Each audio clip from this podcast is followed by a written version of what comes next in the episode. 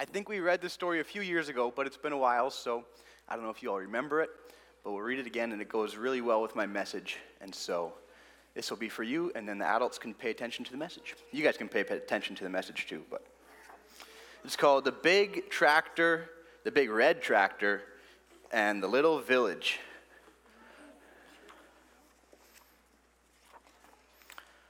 Once upon a time, in a happy little village, a big red tractor lived in a cozy little shed.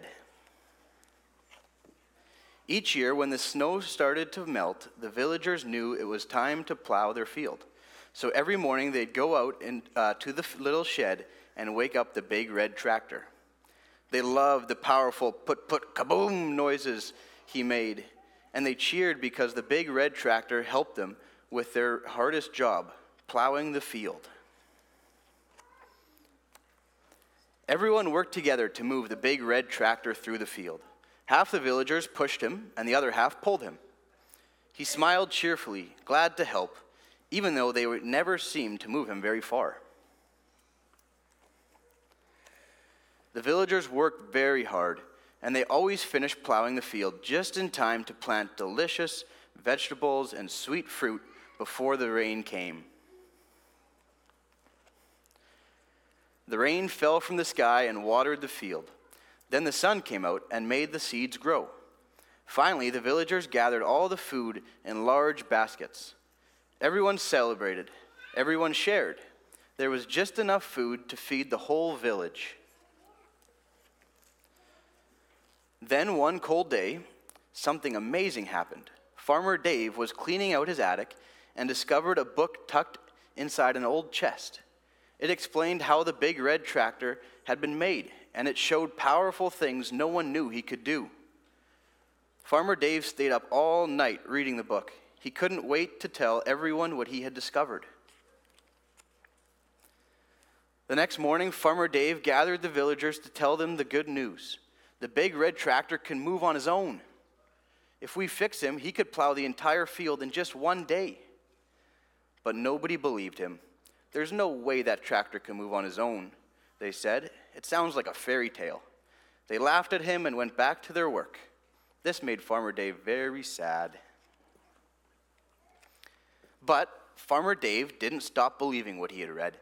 Every night, while the villagers were asleep, Farmer Dave stayed up late fixing the big red tractor. Finally, after many nights, Farmer Dave was done. He jumped onto the big red tractor and turned him on. Put, put, kaboom! He jumped in the driver's seat and had so much fun that he plowed the whole field that very night. The next morning, the villagers woke up to a huge surprise. Their work was done for them. They would not have to spend many weeks pushing and pulling the big red tractor over fields of dirt. It's a miracle. Who did this for us? Look over there. It was Farmer Dave sleeping on the big red tractor. The people shouted happily, Farmer Dave was right. The tractor book is true. That year, the villagers plowed and harvested many fields. They had so much extra food that they were able to share it with, with other people in other villages who needed it. When they visited other villages, Farmer Dave and the big red tractor always took the book with them so they could teach others the wonderful news they'd learned.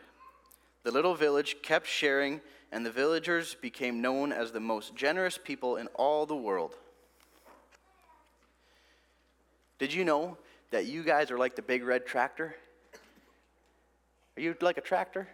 No, you don't think so? Did you know God made you and He knows just how you work best?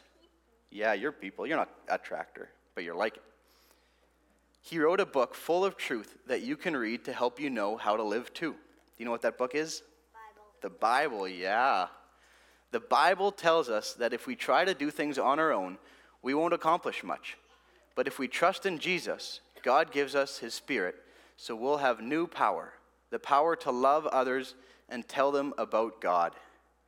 So I want to encourage you guys, you boys and girls, uh, when you go home later and throughout the week, and encouragement for the parents uh, to read your Bibles, uh, to spend time reading the Bible. The Bible is something that God gave you to help you learn, to love others, and to care about others, and to love Jesus. Yes, Benson? You have to read the whole entire Bible? Not at once, you don't. Nope. but spend time reading the Bible, all right? And so that's my story for you guys. I'm going to pray. Yes. Do we have to read it forever? Forever?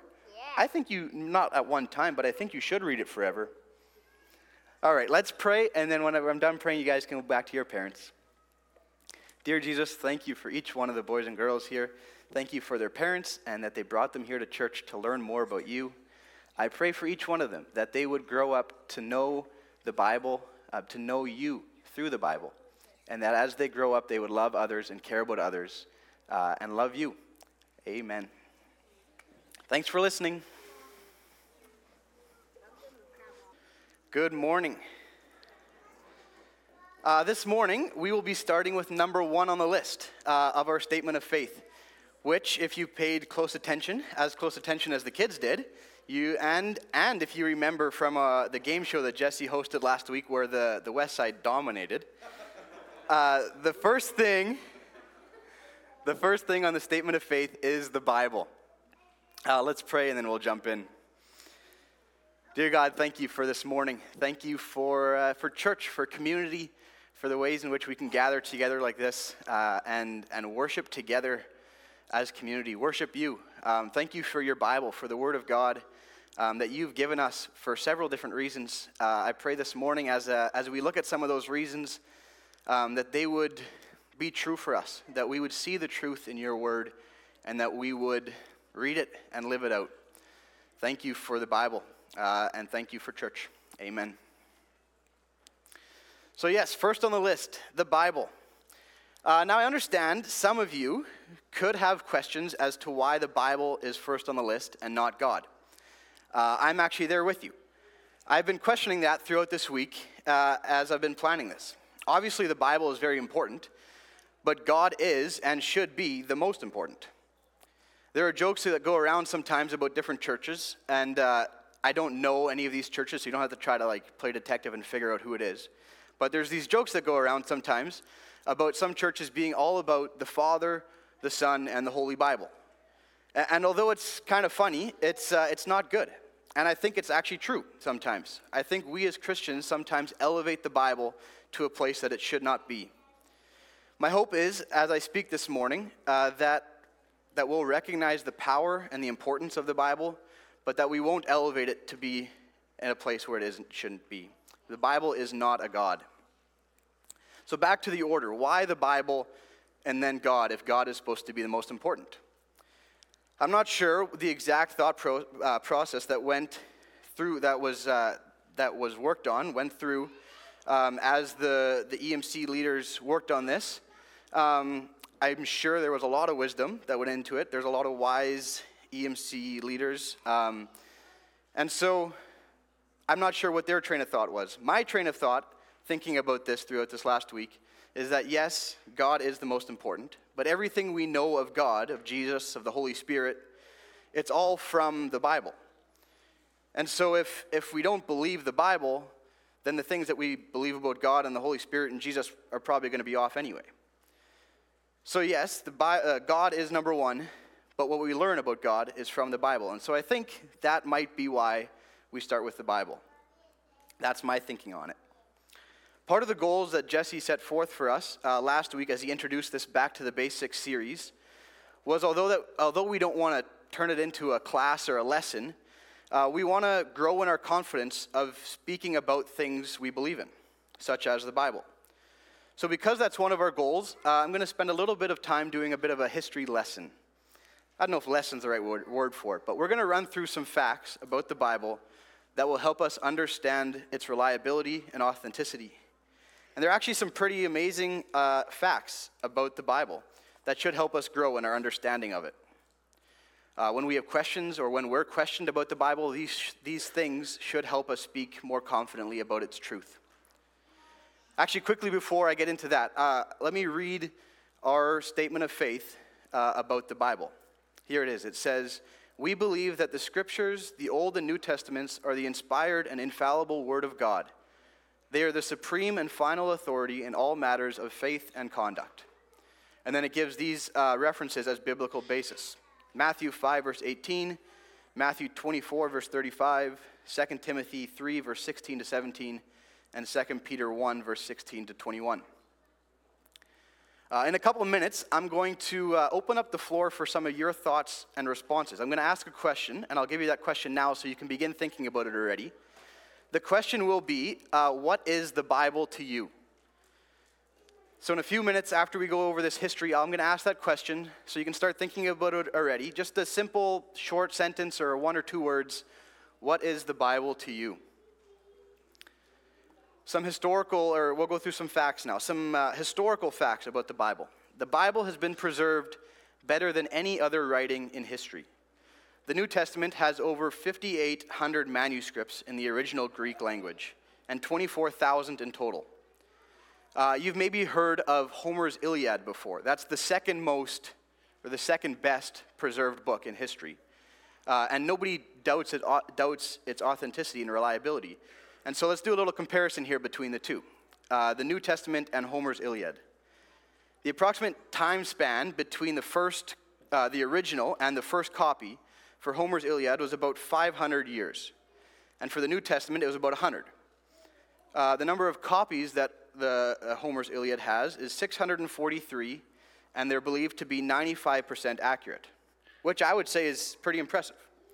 The New Testament, however, has 5,800 copies, and they are believed to be 99.5% accurate.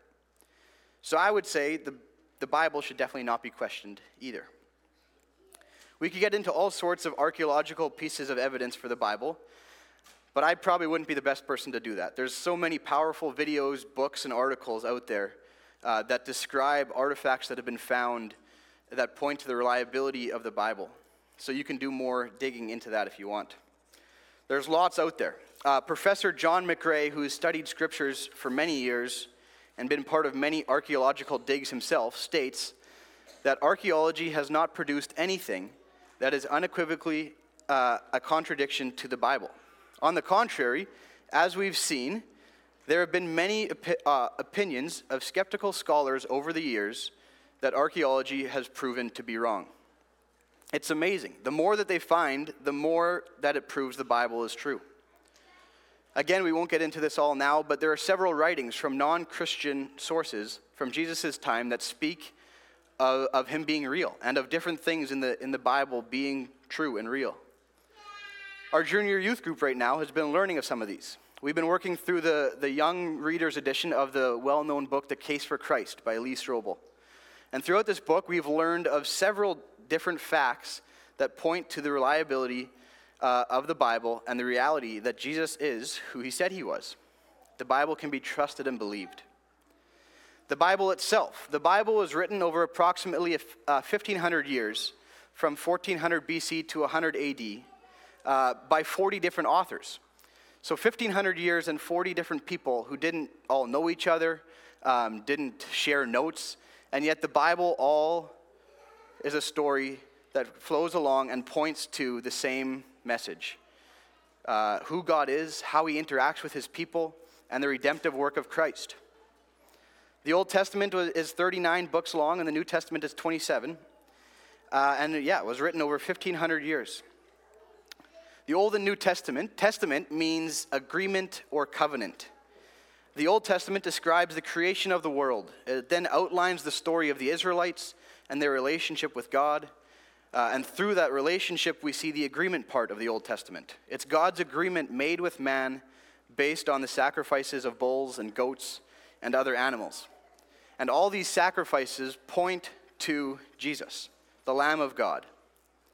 The New Testament shares that that life of Jesus his birth, his life, his death, his resurrection. And then it goes on to explain the beginning of the first church uh, and how we are to live as believers. And through Jesus, we have the fulfillment of many prophecies. And we see the agreement part of the New Testament.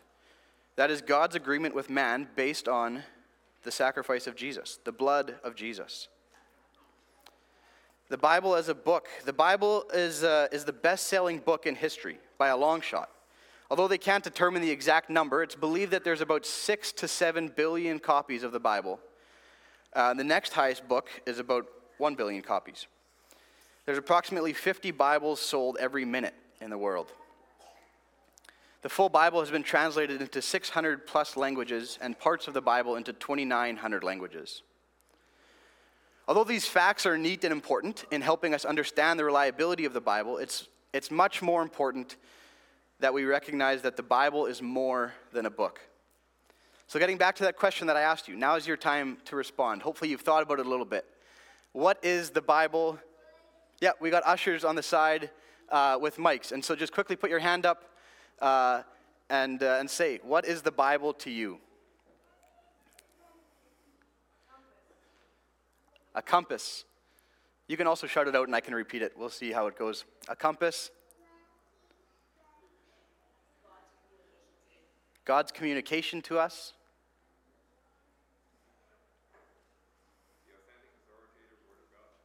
Authentic, authoritative Word of God.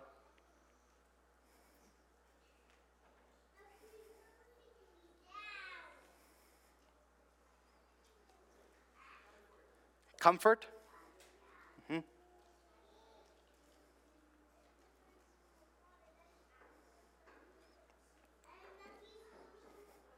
Anymore? You don't have to feel like there's a right or wrong answer. What is it to you, the Bible?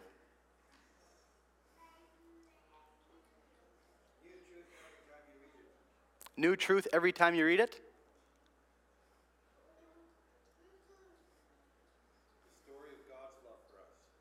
The story of God's love for us.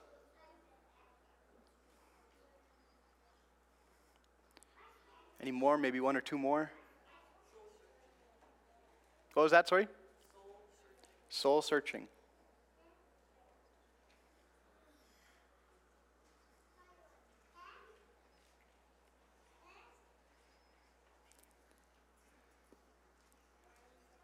That's good. Thank you. Uh, I like I like hearing different people's opinions on things, uh, or not opinions necessarily, but how they feel about it. That's that's cool. It's neat. I think it's a, a good way for us to learn together, to have our eyes and ears open together.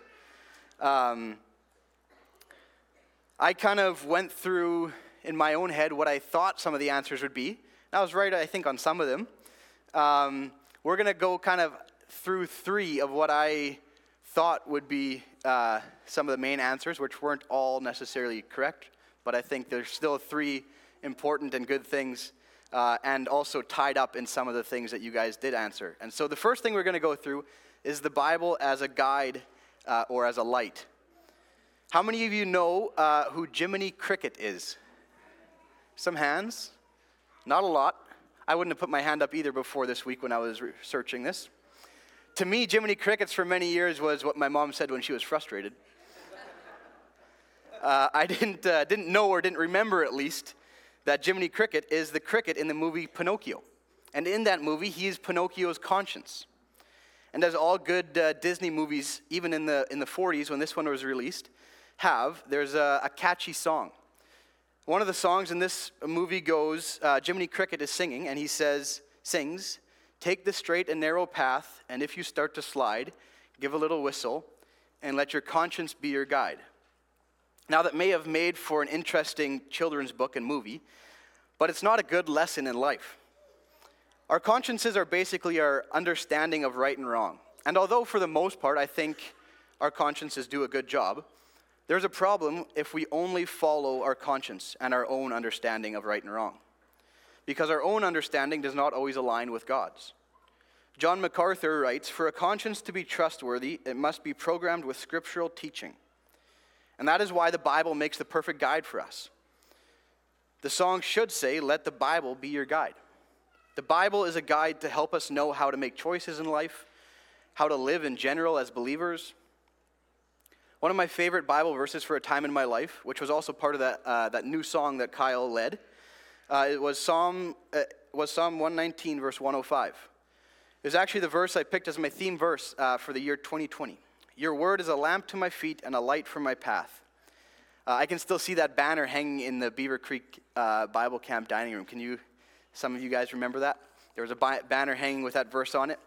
Thy word is a lamp to my feet and a light for my path. Uh, your word, the word of God, the Bible, it's a lamp to my feet. This book, uh, it helps me as I walk along my life journey. It lights up the path as I go. Something that I found interesting as I thought about this verse a lot, especially in that year 2020, uh, is that a lamp doesn't help much if it's not in your hands, uh, or maybe a headlamp on your head. But it doesn't help much if you don't have it with you. If I put the lamp on the bench over there and it's dark in here and I start walking out, it's not going to be long till I'm in the dark again. And so I think it's important to recognize that we must have the Bible, our lamp, with us. The Word of God is a lamp to my feet, a light for my path. Thinking about the Bible again, uh, about those facts, uh, it's estimated that there are approximately four Bibles per household in North America. But how many of those Bibles are used and how many of them just sit on the shelf collecting dust? As you walk along in your life journey, hold the Word of God close to you. Spend time in it, reading it, living it out. It's a guide for us daily, a guide, a lamp for my feet, a light for my path. I'm going to read uh, the last couple of pages of this book again um, because I think it ties, ties together with this well. The last couple pages said, Did you know that you are like the big red tractor? God made you, and He knows just how you work best. He wrote a book full of truth that you can read to help you know how to live too. The Bible tells us that if we try to do things on our own, we won't accomplish much. But if we trust in Jesus, God gives us His Spirit, so we'll have new power the power to love others and tell them about God. So, just as the big red tractor has a manual, all of our vehicles come with a manual. That manual is it's written and created by the maker of the vehicle. It wouldn't help much to have uh, a Ford truck and a Toyota manual. Um, it's, the manual is created by the maker, or in our case, the Bible, the manual, is created by, is written, is given to us by our Creator, by God. Uh, it, it, helps us learn how we work, um, the problems in our lives, sin, how we can fix them through Jesus. It tells us how to live. Many of the passages of the Bible, especially the, the epistles at the end of the New Testament, uh, instruct us how to live holy and obedient lives that display Christ's character and work. The Bible is our manual. And as Farmer Dave did, uh, he acted upon what he read, even when his friends and fellow uh, villagers didn't believe him. James 1, verse 22 says, Do not merely listen to the word and so deceive yourselves, do what it says. That's a huge purpose for the Word of God, to teach us what to do and how to live as followers of Christ that we should love others and how, how to do that well, that we should serve God uh, and how to do that well, uh, and that we should accept and can accept salvation simply by believing. The next one we will look at, which uh, I'm a little disappointed in Karen now, but that's okay. The next one we will look at is the Bible as lifeline. Uh, on Tuesday morning, you'll find out now why I'm a little disappointed. But on Tuesday morning, uh, as pastors from the different, uh, different churches here in Rosenort, uh, had lunch with Arlen Scharfenberg, the principal from the Rosenort School. And as we were paying for lunch by the front door, a few of the pastors had left already. Uh, I knew that this, this sermon was already kind of working in my brain. Um, and so I asked them the question What is the Bible to you? And kind of as I did that, Karen walked in. And uh, she was actually the first to give a response. And she said, uh, It's a lifeline. And the rest of the pastors were kind of quiet for a little bit. And they, uh, they agreed. They said, That sums it up fairly well. So I was hoping Karen was going to say that this morning, but that's all right. I too think Lifeline sums it up very well. Although it's similar in several ways to a guide, there are some differences. Uh, J.I. Packer, he was a very well known uh, and influential evangelical theologian uh, who passed away a few years ago. He wrote an article titled exactly this Our Lifeline. In it, he says, The Bible is the rope God throws to us uh, God throws us in order to ensure that we stay connected while the rescue is in progress. What a neat way of thinking about it. You see, a lifeline is a rope that is thrown to someone who's drowning. Uh, and they cling to it with all they have, especially in a, in a strong current. They, they hold on to that rope with all that they have until they're, they're pulled safely to shore. Drowning, as we know, uh, it consists of water kind of invading and overwhelming our bodies and our lungs. Sometimes we use the word drowning metaphorically to speak of, of someone drowning in sorrow or in grief or in other things that invade our lives and, and disrupt the normal. We see it around us, even within our own lives.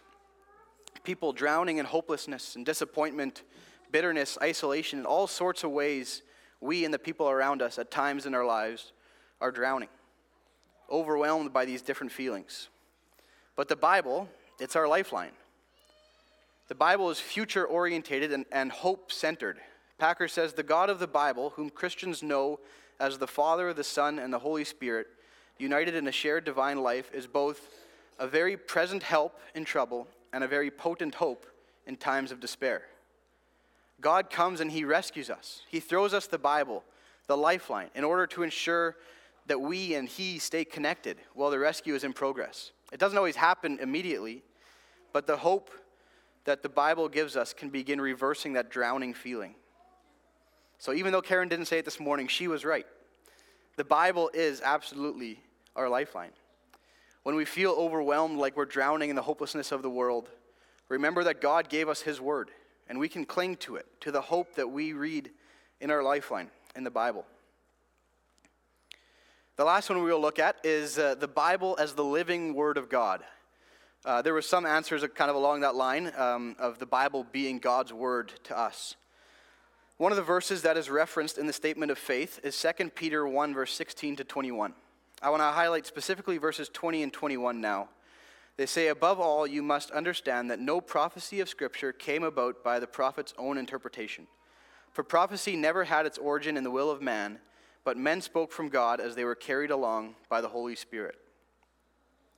There are two significant viewpoints that many people hold to when it comes to the Bible uh, inerrant or infallible. Inerrant means that you believe the Bible has no errors at all in any way. And infallible means that you believe the Bible could have some little scientific or historical or grammatical errors in it. However, you believe that the Bible does not fail in any way when it comes to its purpose.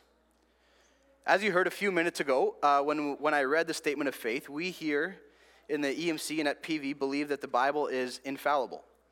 It does not fail in its purpose in any way. However, we recognize also that it is, uh, it's very influenced by humans in many ways. It's been uh, written by humans, it was copied by humans, translated and printed by humans. In many ways, it's a very human book, and with that comes some scientific, gram- grammatical, or copying errors. But the Bible does not fail in its purpose because it is 100% inspired by God.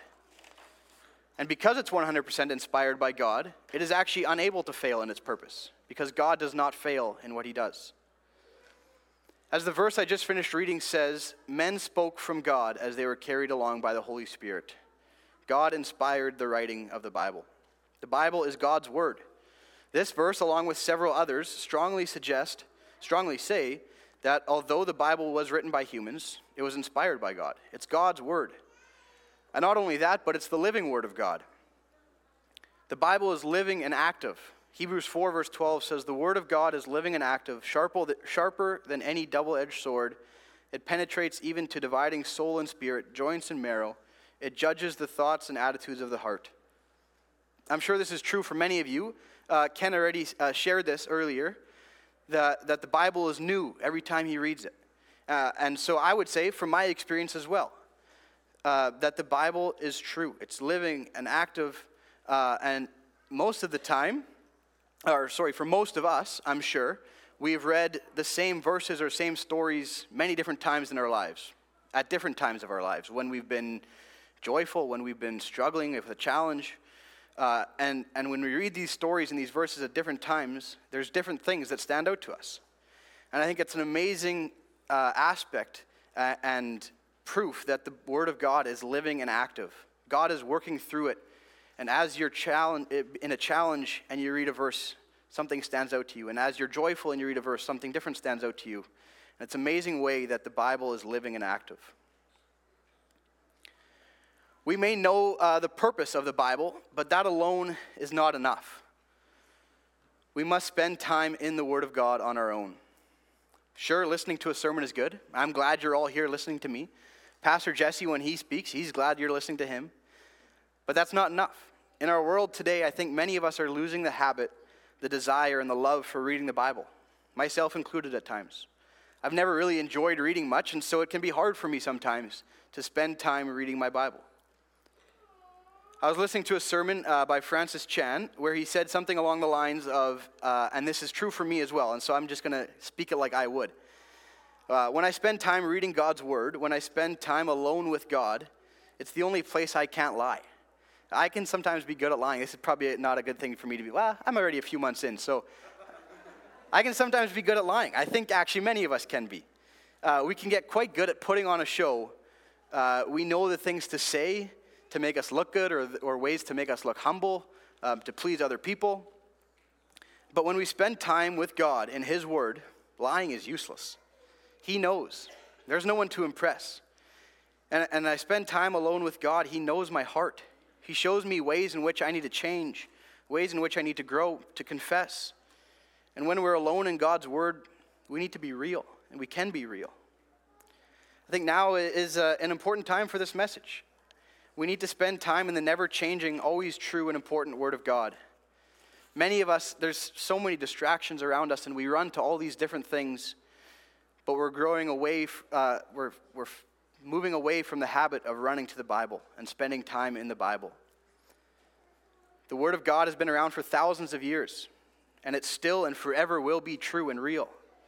The Word of God will never fade away.